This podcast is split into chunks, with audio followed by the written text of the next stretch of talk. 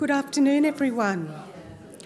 It's wonderful to see so many of you here this afternoon. Thank you for joining us here at the National Library. I'm Kathy Pilgrim, the Assistant Director of the Executive and Public Programs Division. As we begin today, I'd like to acknowledge the traditional custodians of this land. I thank their elders, past and present, for caring for this land we are now privileged to call home. I would also like to acknowledge the Australian History Association and delegates attending the 2018 conference here in Canberra over the next few days. We're delighted to be represented in the conference program and that you have joined us here this afternoon. 1968 was a momentous year. The Vietnam War was raging, Martin Luther King Jr. and Robert Kennedy were assassinated. In Australia, the search for Prime Minister Harold Holt, who disappeared off Cheviot Beach, was called off and a new Prime Minister was sworn in. And most importantly, the doors to this fantastic National Library of Australia building were open for the first time. Our exhibition 1968 Changing Times reflects on what was happening in the world, Australia, and in Canberra in that year. If you haven't had a chance to see the exhibition yet, I hope you'll join our wonderful curators after tonight's event downstairs in our exhibition galleries. But first, the library's Director of Exhibitions, Dr. Guy Hanson, and our exhibition curators, Dr. Grace Blakely Carroll and Dr. Walter Kudrycz, will discuss the significance of 1968 as we look back 50 years and at the challenges of sharing our history through the prism of an exhibition. The conversation will be guided by Dr. Ben Mercer from the School of History at the Australian National University. So please join me in welcoming Guy, Grace, Walter, and Ben this afternoon.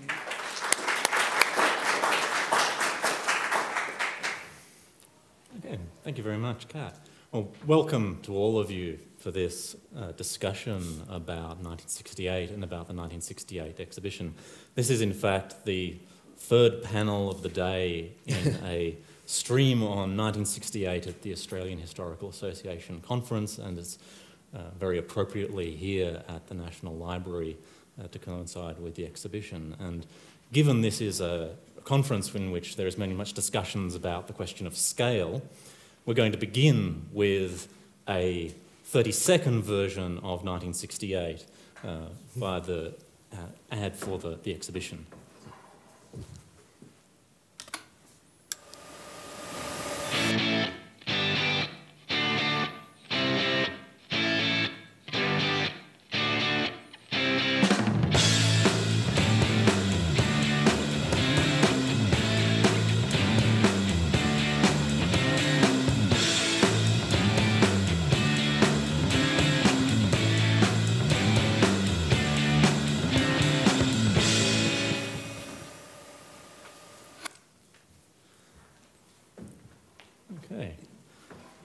So now we've had uh, 30 seconds, we now have about 50 minutes to, to pull that apart and, and work out what was missing.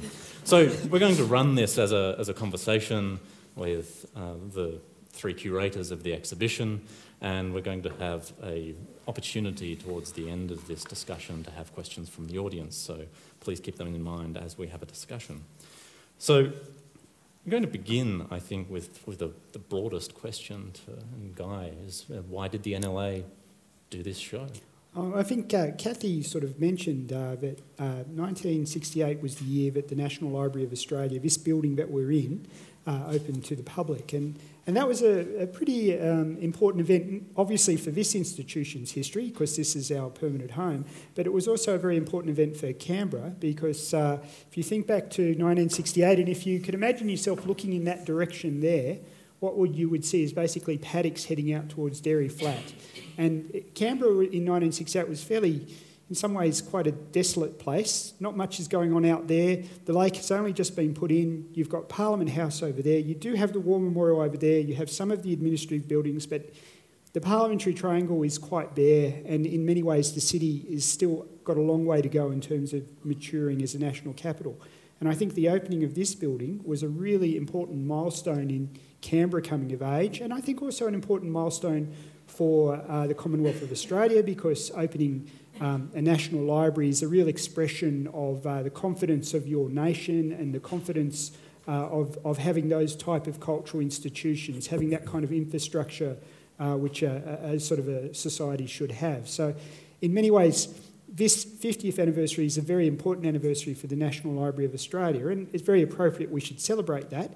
And the challenge uh, for the exhibitions team was how to do that in a way which could perhaps celebrate that moment, which of course is of intense interest to us here in, in the library, but also perhaps build out into some uh, some other ideas. And we're very lucky that 1968 isn't only an uh, important year for the National Library, but it's a very important year for the world. And it's a very iconic year um, because of events in America, as we've, we've just seen in the short ad, and also events in Europe uh, and in other parts of the world. So there's a great opportunity to zero in on Canberra and look at what was happening uh, with the opening of, of the library, then move out slightly and have a look at what was happening in Australia, and then move out one more time and have a look at what was happening um, in, in, in the world. And, and I think those things came together very nicely to give us a reason to do this exhibition. So it's, it's part of our birthday celebrations here at the library, but it's also a great opportunity to do a really interesting uh, history exhibition. So that's, in a nutshell, why we did it. And so I guess a question building on this is how did you use the uh, NLA collection to do the show? Well, amongst the three of us, um, we pretty much conducted a survey of the collection. So I got the great pleasure of going through uh, the, um, uh, the, the music collection, uh, looking at, at the sheet music. Uh, the library has a fantastic sheet music collection. We used to have a, a very good vinyl collection, but unfortunately that moved on at a certain point. But I was able to go through and find some of the sheet music from 1968, and and you know the the, the Rolling Stones and the Beatles and um, all those big hits are represented in that collection. And I also got to look at the international material and some of the Australian material. Um, Walter, you, what did you look at in the collections? Guy, I looked at a, a fair range of material from the library's collections. Uh, I began with the uh, manuscript collection because I was doing uh, the Vietnam War and uh, Australian attitudes towards the Vietnam War. That was fairly standard uh, archival research, but uh, there were some really interesting uh, items in it. Uh, but I also uh, moved on to popular culture as well as the Vietnam War in Australia in 1968. And I used periodicals for, for that research. Um, there was a pop music magazine, which some of you will remember, the youth orientated magazine Go Set, um, which I uh, had a lot of fun looking through and finding some, some interesting stuff. Um, one thing I hadn't known uh, about that was that Ian Meldrum, uh, who's well known now, um, wrote for Go Set in, in, in 1968. And um, I also used the library's ephemera collection uh, in respect of, and connection with popular culture. Uh, uh, the ephemera collection was really interesting. Consisted largely of brochures, stuff which wasn't meant to be collected, but which we have done anyway. So I got some brochures, for example, on various overseas tours. Um, uh, there was a tour by the Monkees, another one by The Who and the Small Faces. Uh, and uh, there was also a tour by the bizarre black and white minstrel show, uh, which some of you will remember, the bizarre and overtly ra- racist black and white minstrel show. So, uh, in, in short, a, a full range of the, of the library's collections. Grace, what did you have a look at? So my main focus was on um, collections related to the building of the library and the history of the library. Um, I really enjoyed going through those um, in manuscripts, also in the pictures collection. Um, some perhaps more surprising collections to discover um, were the heritage, the heritage furniture collection. So all of our original furniture designed um, by Fred Ward, who of course was poached from the ANU. So you might have I'm not sure whereabouts you're located at the ANU, but um, at the conference you might have been seeing some of Fred's furniture, which is still around, um, and also the Heritage Building Plans collection. Um, so to look at all the original architectural plans that are still used by our building services team today.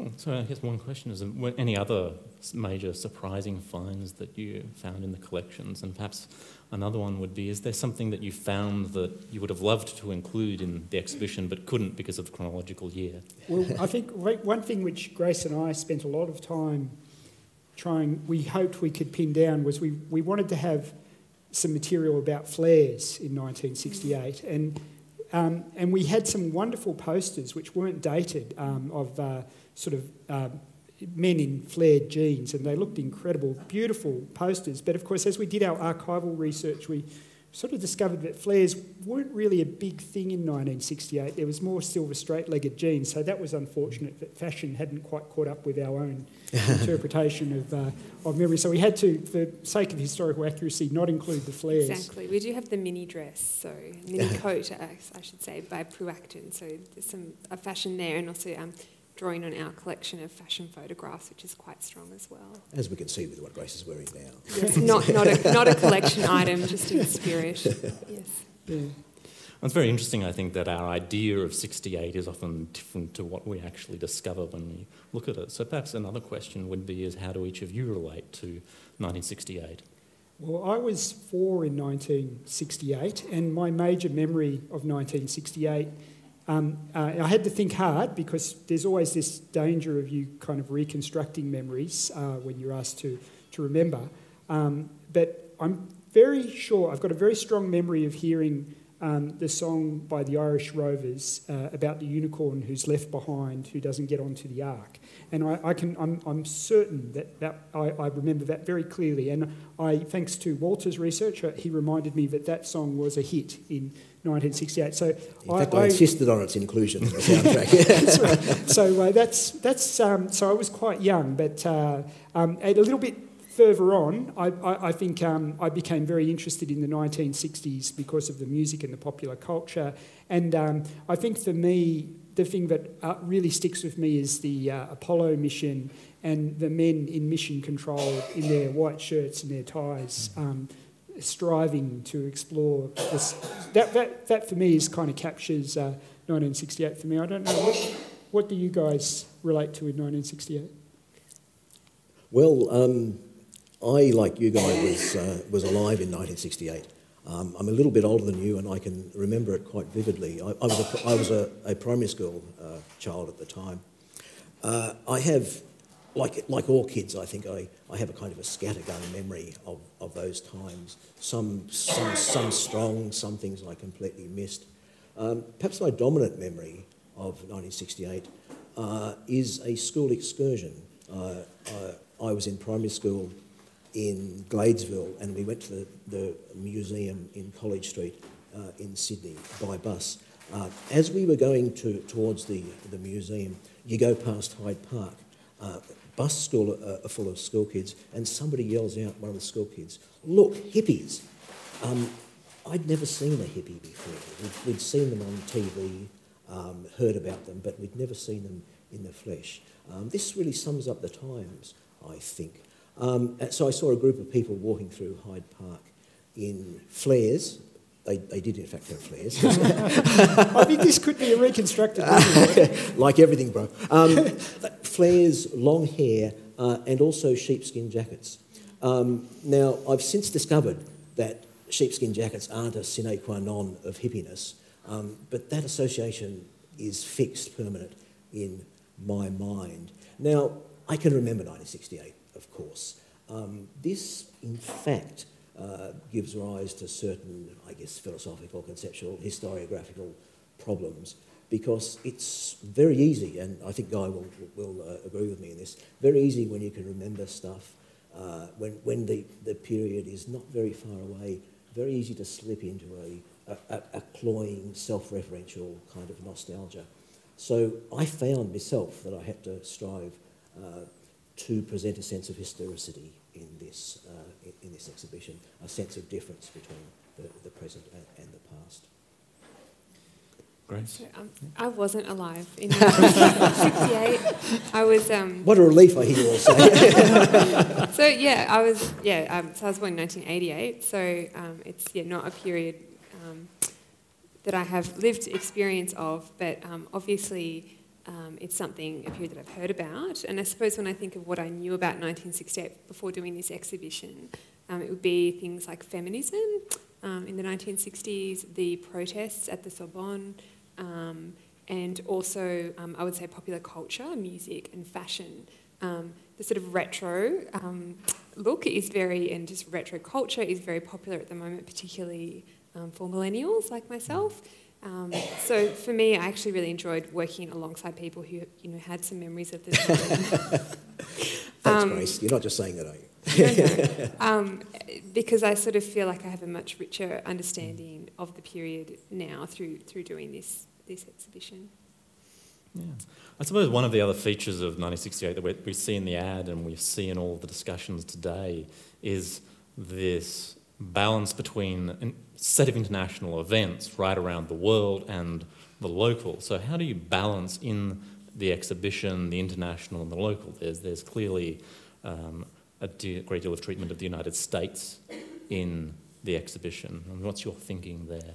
I, I, I have to admit that that's actually one of the big challenges of this show. There's many things from 1968 which are not there. So, for example, there are events in Ireland, there are events in um, uh, Germany, there are events in Japan, which are very significant, which are not represented um, in the exhibition. And uh, it just it, it, it is like the challenge is you take, for example, the uh, Paris riots. We ended up. I, actually did research and found something like ten very interesting posters um, from Paris 68, which I would have loved to use, and in the end, I had room for one. Um, and I was, the power of uh, American culture is very evident in the ex- exhibition. There's more American objects um, than any other. Um, uh, well, no, there's more Australian objects and, and library objects, but if, in the international section, America does dominate. Um, uh, and I think it's just the drama of the events in, in America with uh, Martin Luther King and Bobby Kennedy and the election of Nixon uh, just forced, they sort of push their way through the door into the exhibition because they're, they're, they're very memorable and very uh, attractive items. And when you're a curator, you can't help but use the things which really have punched through. Um, we also, in terms of, because uh, it's a library, we wanted to show, Walter mentioned periodicals, and we wanted to have um, major uh, magazines. And I did look at a range of um, English language magazines from around the world, but in the end, I did go for Time magazine and um, Life magazine, and for two reasons because Time and Life were syndicated right across the English speaking world. They genuinely were international journals with a massive readership. Um, but Time is fantastic because it, its covers become like a series of time capsules, and Life is fantastic because of the photojournalism. So, again, um, as a curator, you have to try and find these objects which really speak to what you're trying to say and do it in a way which is pleasing and interesting to the audience. Um, and I have to balance that with the cloying nostalgia, which, uh, Walter talks about, and, and, and you as an audience can be the judge of where we came down. But I don't know what you guys think of, um, of things we left in or didn't, um, and, and how we incorporated the international context. Well, I, I, I would agree with you guys, surprisingly. Um, I think we must bear in mind the power and the pervasiveness of, of America and Americanness at the time not only in international events, of course, which had repercussions uh, throughout the world. Um, I remember uh, uh, as a child watching uh, the TV news, of course, with, with my mother, and uh, being moved by uh, the Kennedy assassination, the Martin Luther King funeral, and so forth. Um, we should also note popular culture here, the importance of, when we're talking about Americanness, one of my favourite TV shows, sorry to be going on about TVs, um, TV shows was Hogan's Heroes. Um, uh, so uh, we were dominated to a large extent by America and, and Americanness. Um, so I, I, think we need to, and we have done to some extent, uh, reflected that.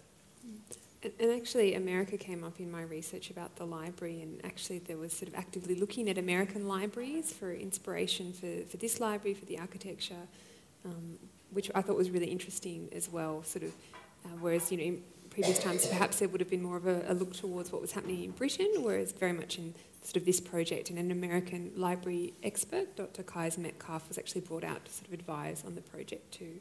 So I think that perhaps reflects some of the other things that were happening in Australia and in the world at the time and the influence of America. So from architectural history perspective, I think you can see this building as very much um, inspired by American modernism um, and um, when we have American scholar, I, we had an American scholar I took around the exhibition. He said it reminds me of the Kennedy Center. It's sort of like it's got a, it, has got the clean lines. It's got other influences which Grace. An American take on sort of classicism meets modernism, if you like. Yeah. Sort of clean view of, of classicism. So the Americans win, Ben. Mm. Okay, well, so from America, then let's go back to Australia. And, and so, what did you look at in terms of Australian literature? Well, just, just on Australia, one interesting thing is um, something which didn't happen in 1968, but which is in the exhibition, um, is the disappearance of Harold Holt, which uh, quite irritatingly happened in December 1967. Um, but we had to put it in the exhibition because it really, in terms of Australian politics, it really drives what happens in Australia in 1968. And so um, Holt goes missing in December, um, and they, they know that he's gone. They call off the search, but it, it's in January that Gorton becomes the Prime Minister. So there's one of those things where we have to expand out um, 1968. And I have to thank uh, Archives um, Australian Archives for lending us um, some really key material relating to the disappearance of Harold Holt, um, including um, the bag that he took away on that weekend, which had all of his prime ministerial documents um, in it as he went away for his weekend down the coast. Um, and uh, I find that quite a moving object, and we've juxtaposed that in the exhibition with the uh, lovely, I think it's a Max Dupain portrait of, I'm not, Athol Shmith. sorry, Athol Shmith portrait of Harold Holt, which is a very sombre portrait. Um, and they, they're quite powerful, a personal object combined with this very powerful portrait, um, and combined with some of the archival material, like the cabinet decision to stop the search um, and Gorton's announcement um, that he's become the leader of the Liberal Party. Uh, I, I, think those, those things are, are, really interesting and powerful Australian objects. But as we go into the exhibition, we did, um, Walter did, did some good uh, research on broader Australian popular culture and and Grace, you did some stuff on literature in relation to 1968 yes, too. Uh, yeah, and actually Walter and I worked together um, with some input from Guy on the, the literature showcase, and in that showcase we were really trying to look at different forms of writing, so fiction, non-fiction, got um, poetry, an Ivan Southall, you know, children's book, um, those sorts of things, and, and a play by Tom Keneally. Um, and so what was sort of coming up in, in our research um, were a, a couple of things. Um, I guess this kind of um, movement towards a sort of great sort of pride in Australian literature and people increasingly staying in Australia, less less of the expatriate sort of um, uh, sort of focus and uh, sort of grassroots interest. Um, people like Judith Wright, um, quite influential sort of internationally, but also in Australia, and um, sort of people kind of having conversations with each other, I guess, through their works. And of course, it's the well last year um, this year, I believe, is the 50th anniversary of Frank Hardy's um, Unlucky Australians. So you get somebody like Frank Hardy writing about, you know, the experience of, of Indigenous Indigenous peoples, um, and then the um, the Tom Keneally book that won the uh, Miles Franklin that year. Um, I don't know if you wanted to speak about that.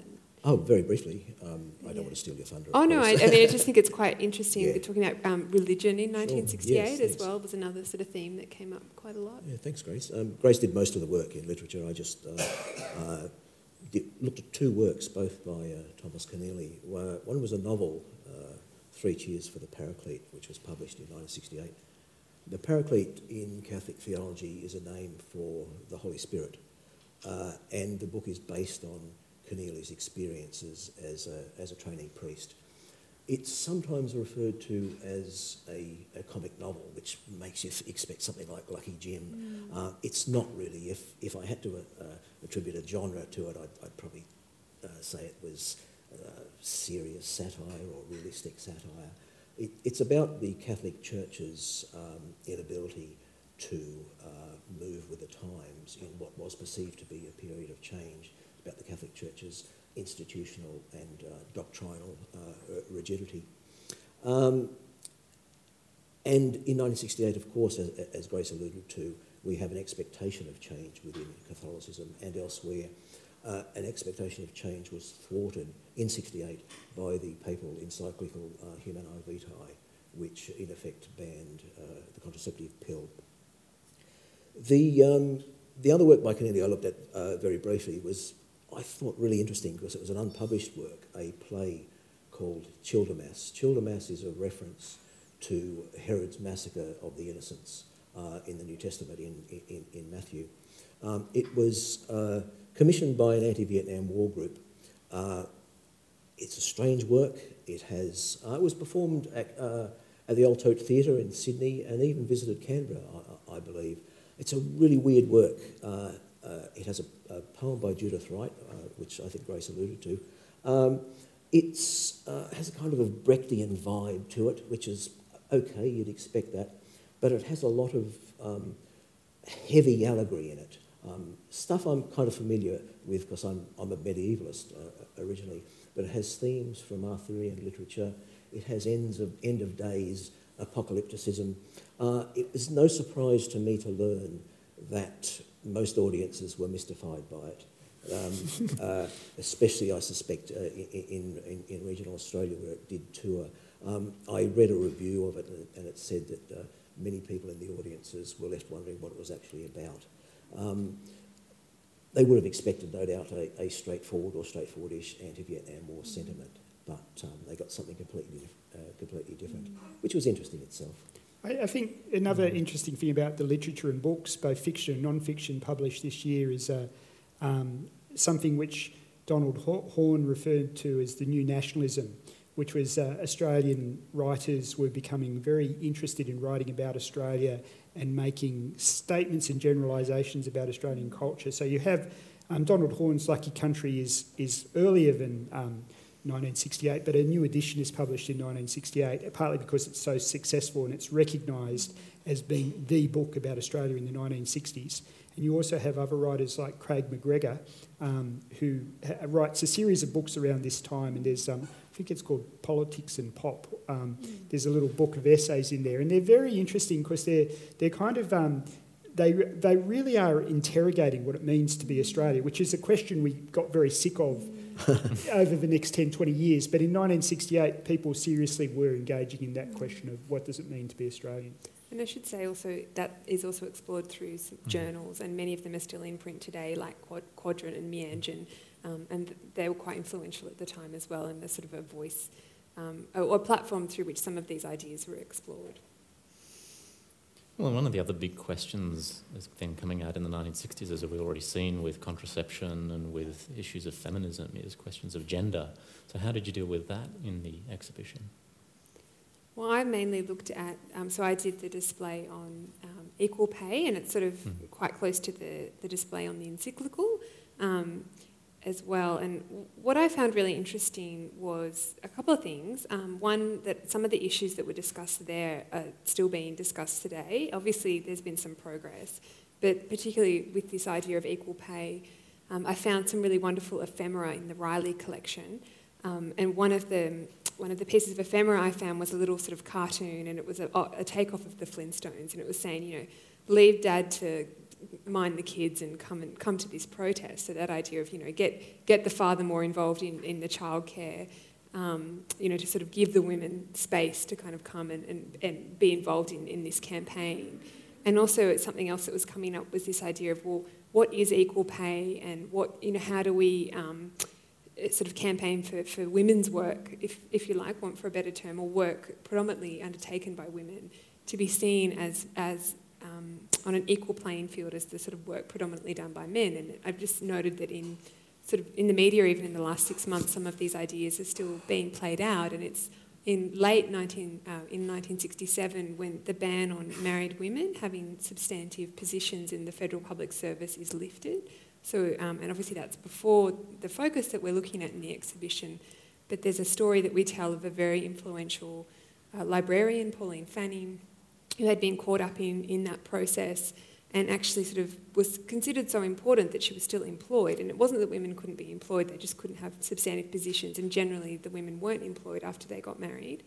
Um, but she sort of worked largely from home, um, but was very influential and worked very closely with Sir Harold White, the National Librarian.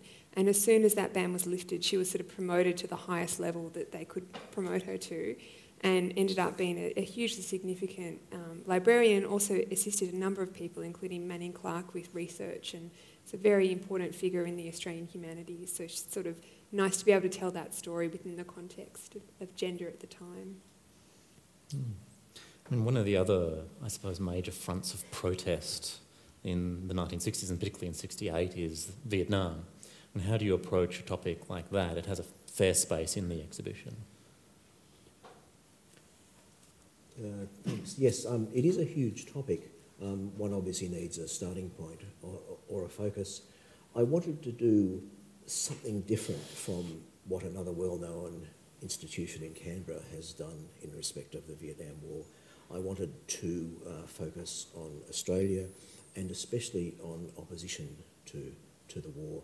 I found that the library's collections were great for that, uh, that, that, approach, not least because there was a really interesting archive from the Save Our Sons movement, um, which uh, formed in, in 65 and lasted through the, the moratorium period.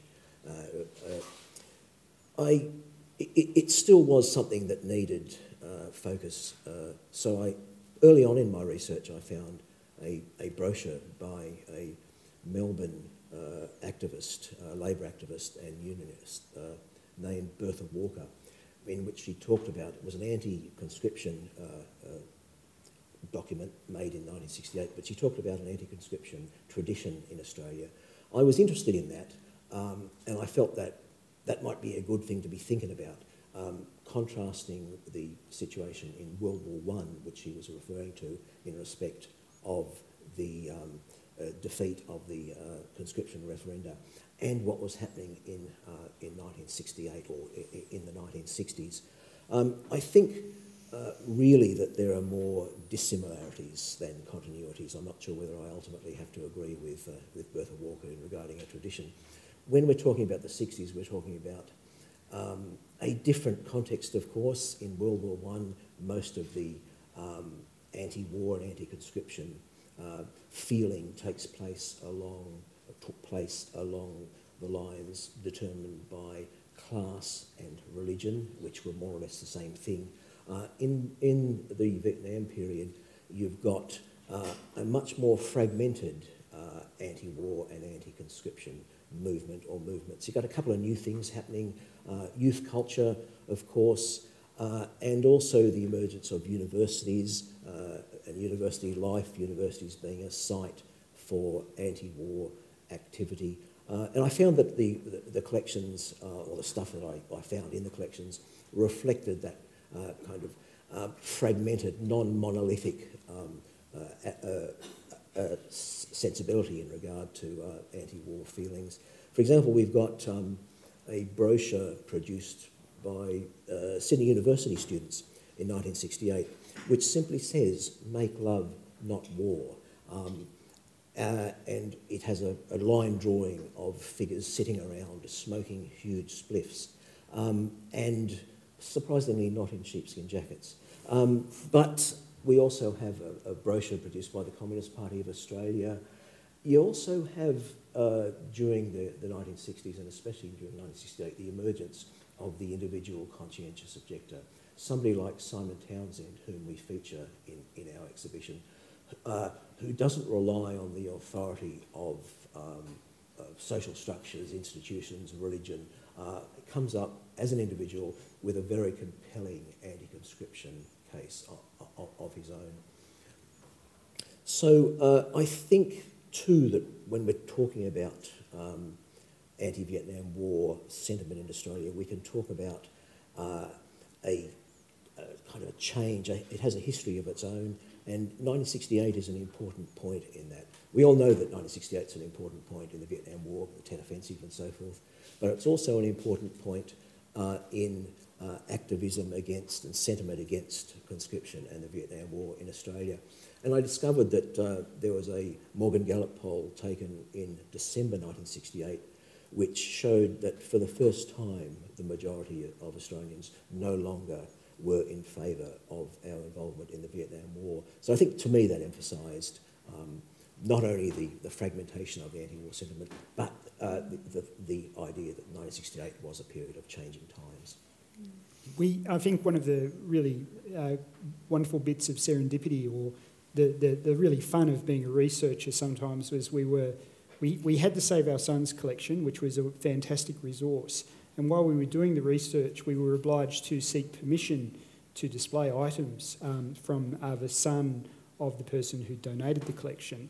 And um, in the t- telephone conversation with him, it became uh, he said, Oh, I happen to have a, a banner which my mother had from, the, um, from that, that period. Would you be interested in that as well? And it turned out to be this beautiful protest banner saying, Save Our Sons. Um, gorgeous, sort of been rolled up virtually since the late 1960s in, in somebody's house. And so we were able to get that banner and bring it here. And then with a little bit more research, we were able to find a photograph of um, a, a, a, really interesting photograph of some middle class women with hats and gloves standing in front of the army recruitment station in Marrickville in Sydney. Very recognisable suburban backdrop with that banner. So in the exhibition, we have that. There's a large photo mural, and we actually have the real banner there, which I think is a really powerful combination of um, where you can bring the evidence together in a way which uh, um, makes quite a powerful statement. And I do like the way that when we look at Australia in 1968, we're looking at the opposition or development of opposition to conscription rather than perhaps looking at what's happening militarily in Vietnam, though we do mention that. But we, we obviously, I think Walter's referring, if you want to find out about that, the War Memorial does that very well. We didn't need to do it. Well, of course, the other, the other major event we know in, in 1968 is the National Library. So, how do you integrate the history of the library into the exhibition? So, that's actually something that Guy and I discussed quite a lot. And one of the things we were, you know, really concerned with was, you know, gosh, you know, how do we make these, uh, the three sections, you know, the world, Australia, and the library, which is sort of how we've kind of framed it, how do we make them sort of speak to each other so it doesn't feel like you're entering into a different exhibition? Because, of course, although you're exploring different themes, it, it's almost like a book. You know, all the chapters need to weave together so that people are taken through and it all makes sense. And so, one of the ways that we, we did that was we sort of focused a bit more on Canberra more broadly, looking at the, the development of Canberra, Canberra um, under the National Capital Development um, Commission and um, debate around the siting of New Parliament House, which was happening in 1968 um, to sort of look at this idea of nation building and how political leaders such as Menzies, although he was no longer Prime Minister in 68, is very involved in getting the library building off the ground. Um, the sort of the political, I suppose, agenda behind um, developing Canberra, but also developing a really impressive um, cultural institution that would be a great symbol of Australian culture that people from around the world would come to um, to, be, to sort of access our collections, but also just to sort of you know, experience Australian culture. Um, and I think that that was a way that um, sort of enabled you to sort of come from the other parts of the exhibition into the story of the library, hopefully um, in a more sort of fluid way. Yeah, it's like a, I, I always tell people it's like a series of Russian dolls. We have the world, inside the world is Australia, and inside Australia is Canberra, and of course the tiniest Russian doll at the bottom, though it's a third of the exhibition, is uh, is the library. But the most important one. well, clearly for us, it's extremely big important. Pieces. But I, I, think it, it's not a.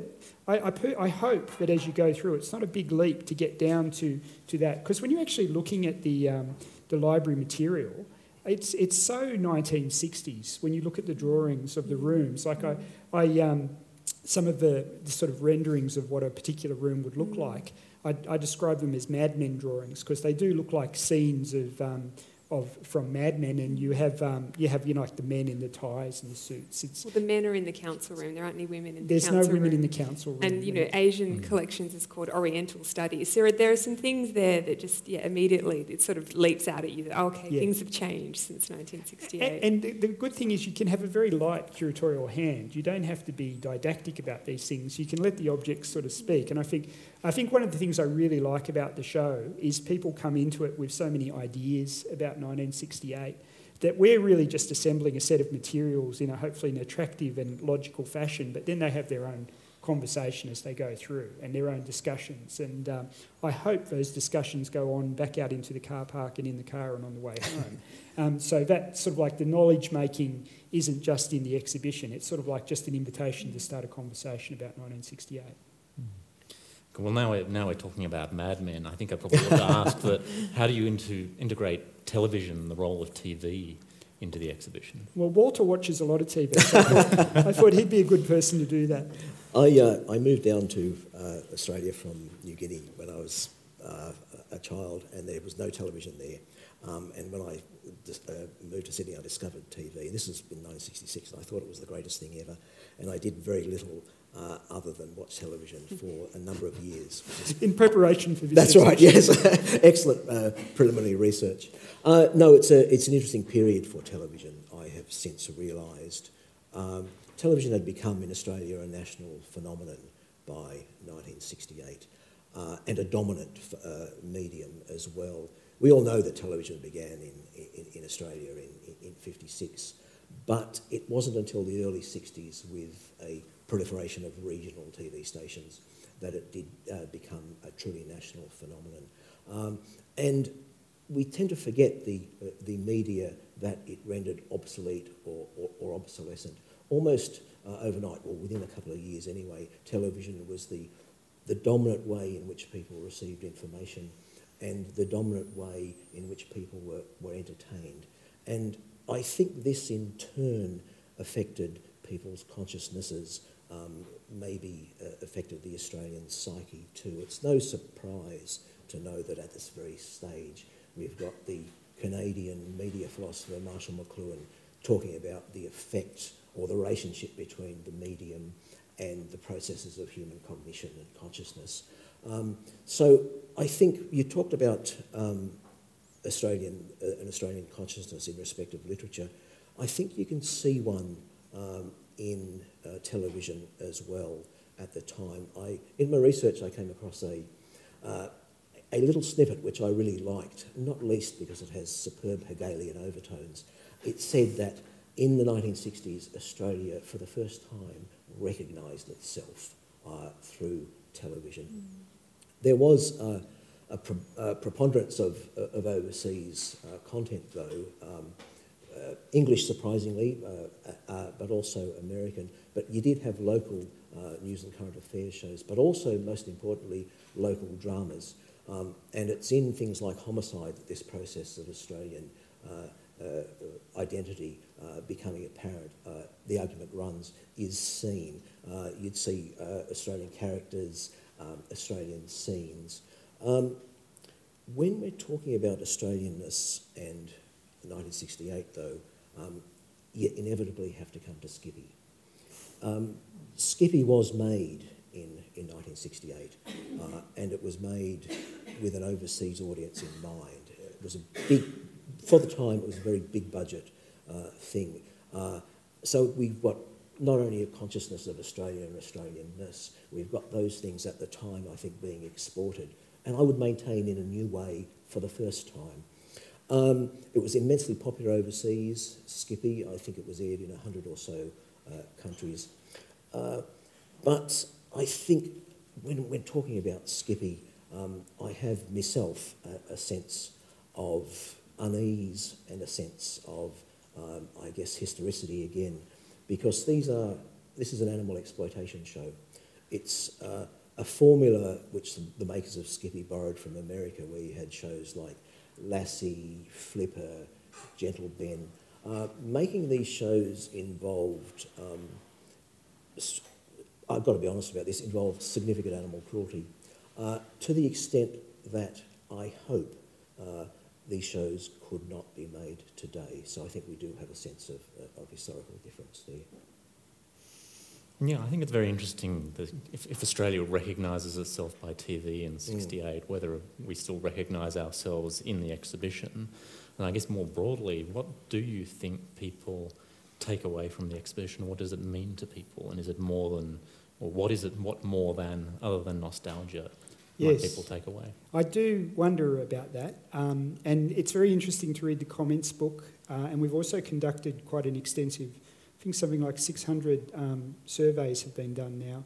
And I think the strongest comment we're getting from people uh, is that they love the music, uh, and the use of music in the exhibition really has a, large, has a lot of impact and, and takes people to a place. I've been telling people it's the only exhibition I've seen where I walk in, and because I, I often go in and lurk and watch people, um, and uh, but I often see people dancing in the 1968 exhibition, completely self-consciously. They're just standing in front of an object and they're members just, of staff, is it? Not usually, but it's, it's sort of. Uh, but it is quite interesting that they become absorbed in the moment, and it's very powerful. And hmm. um, then you read the comments in the book, and so for people who were, say, young adults or teenagers in 1968, I think the experience is intensely nostalgic. I have no doubt about that at all.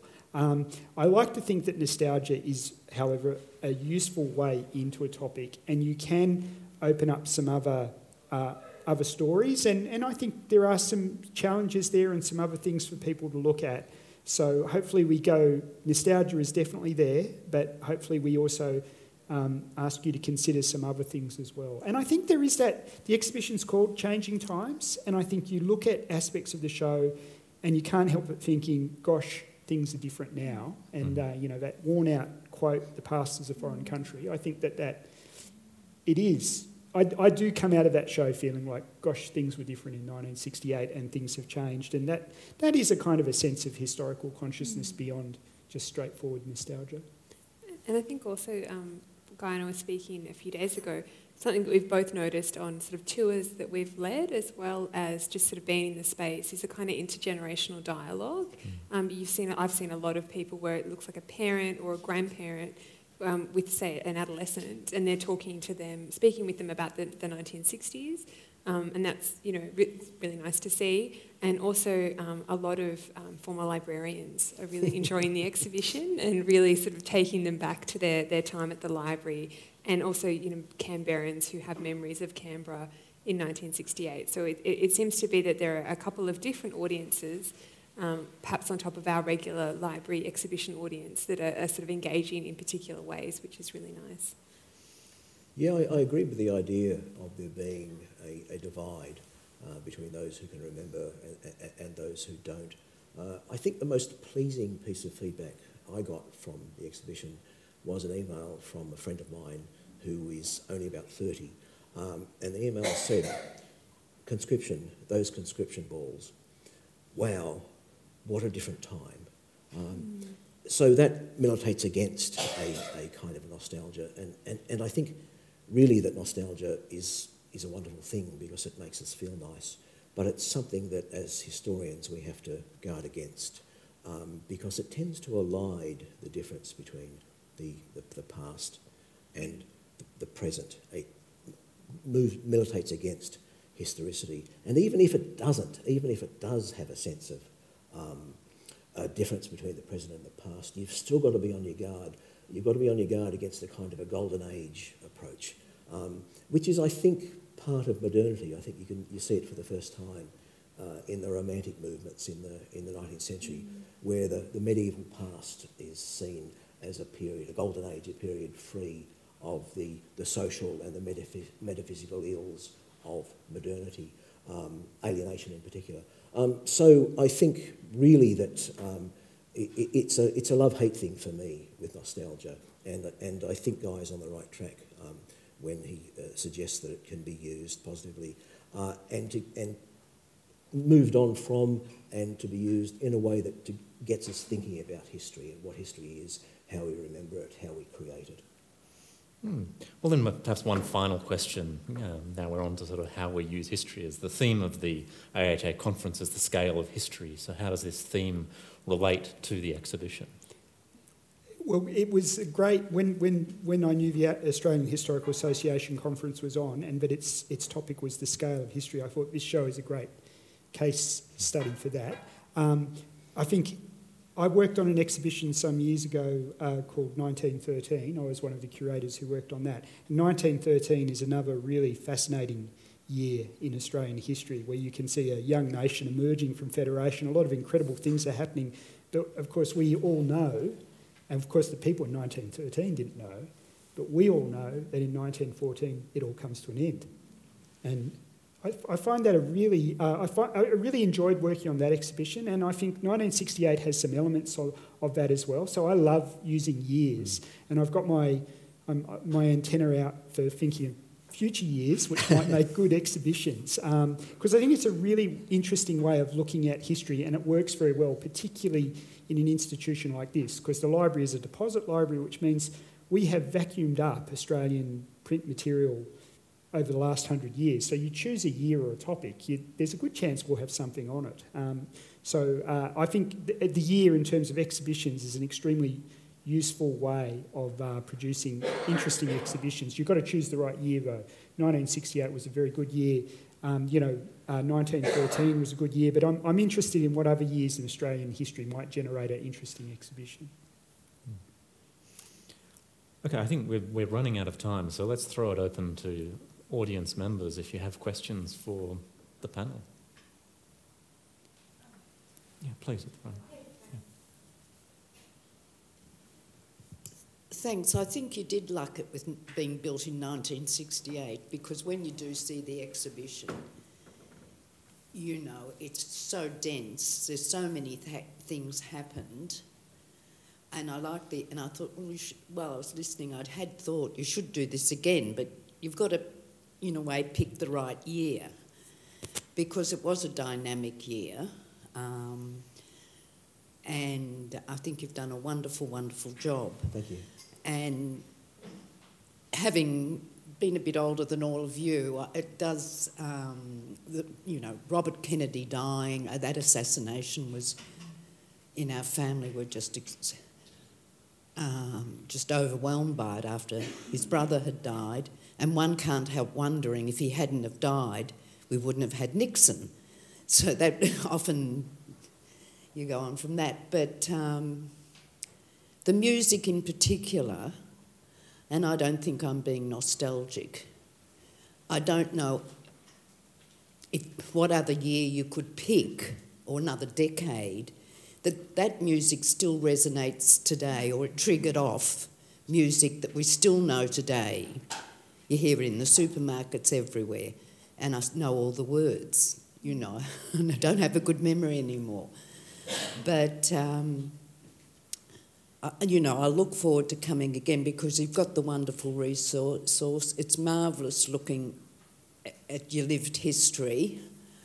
Um, there's so many things I could think of that when we went there. The other thing I do think, though, at that time in uh, Australia, whatever happened overseas, in fashion in particular, but other things, took years to come to Australia. It's not like today that we see something that's happening and it's immediately adopted Ma- here. Maybe that's what was happening with the flares. They hadn't. They hadn't. They hadn't because I was thinking, Or on you the know, boat. things took years. Shops took years to get what was happening in America or indeed in London. You know, Even New hippiness, I think, took a couple of years.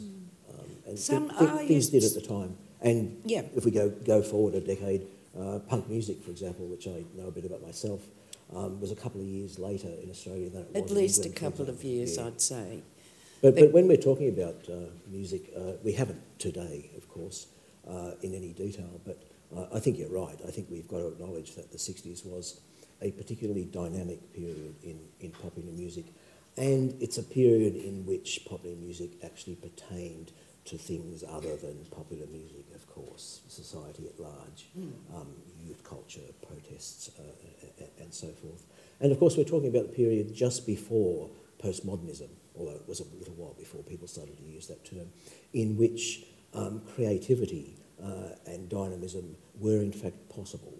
Um, at, alas, they are no longer. The other thing I think that happened there, it was the first time that young people got a voice. Sure. Oh, definitely, yes. You know. The whole idea of the generation gap, Yeah. um, uh, which, which we still have uh, to some extent, came from the 1960s. Yeah. Yeah, have a question up the back.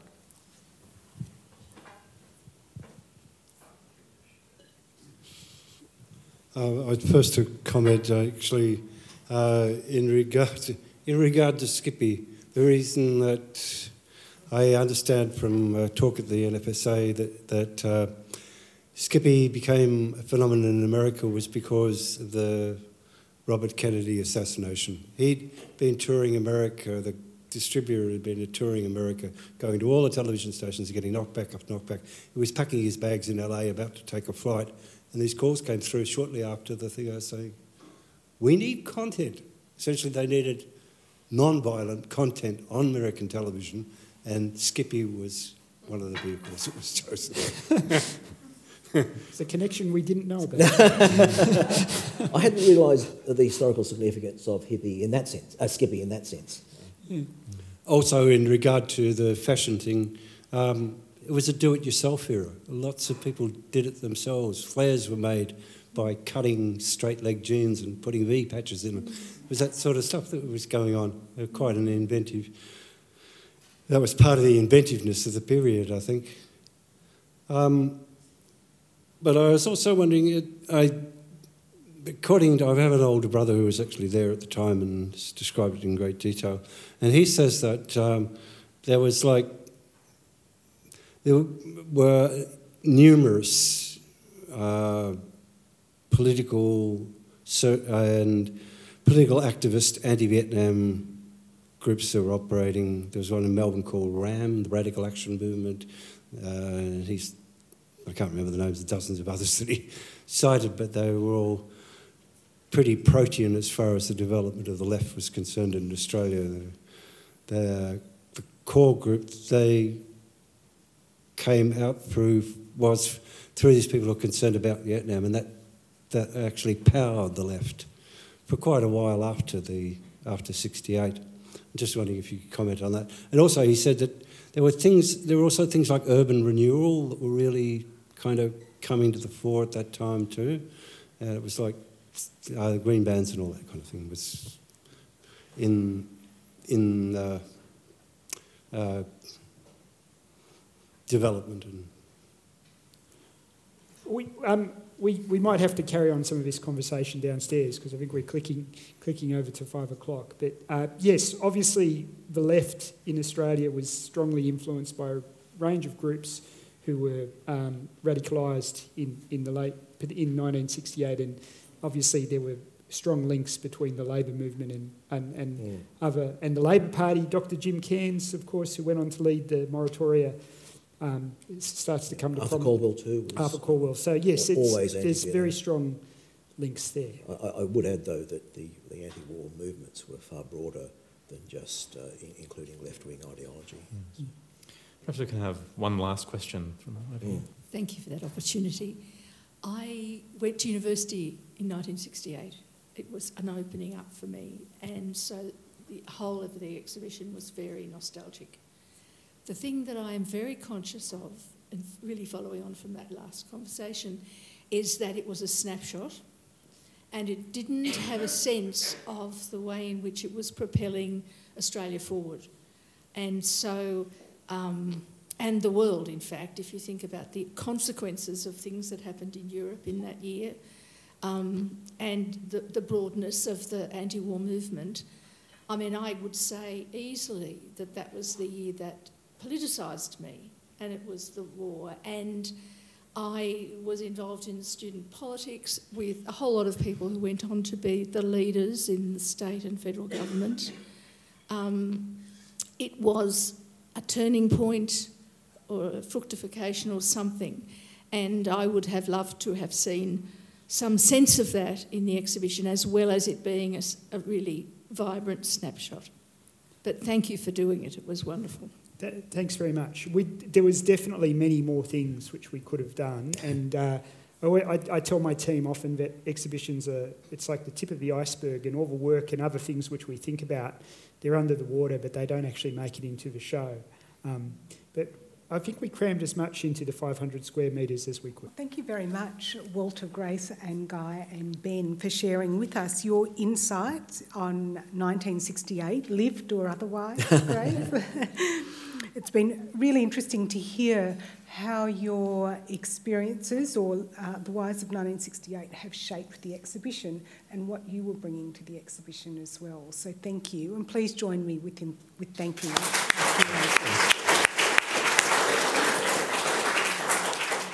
So, as we draw to a close, I'd like to thank the Australian History Association and the Australian National University for supporting today's event, and I'd like to thank you all for joining us here this afternoon. The 1968 exhibition is now open downstairs in our gallery for the next hour or so, and Guy, Grace, and Walter will be down there as well to carry on the conversation and to uh, answer any of your other questions that you might have. Please also join us in the foyer for refreshments. Once again, thank you for coming today, and I hope to see you again at your National Library soon. thank you.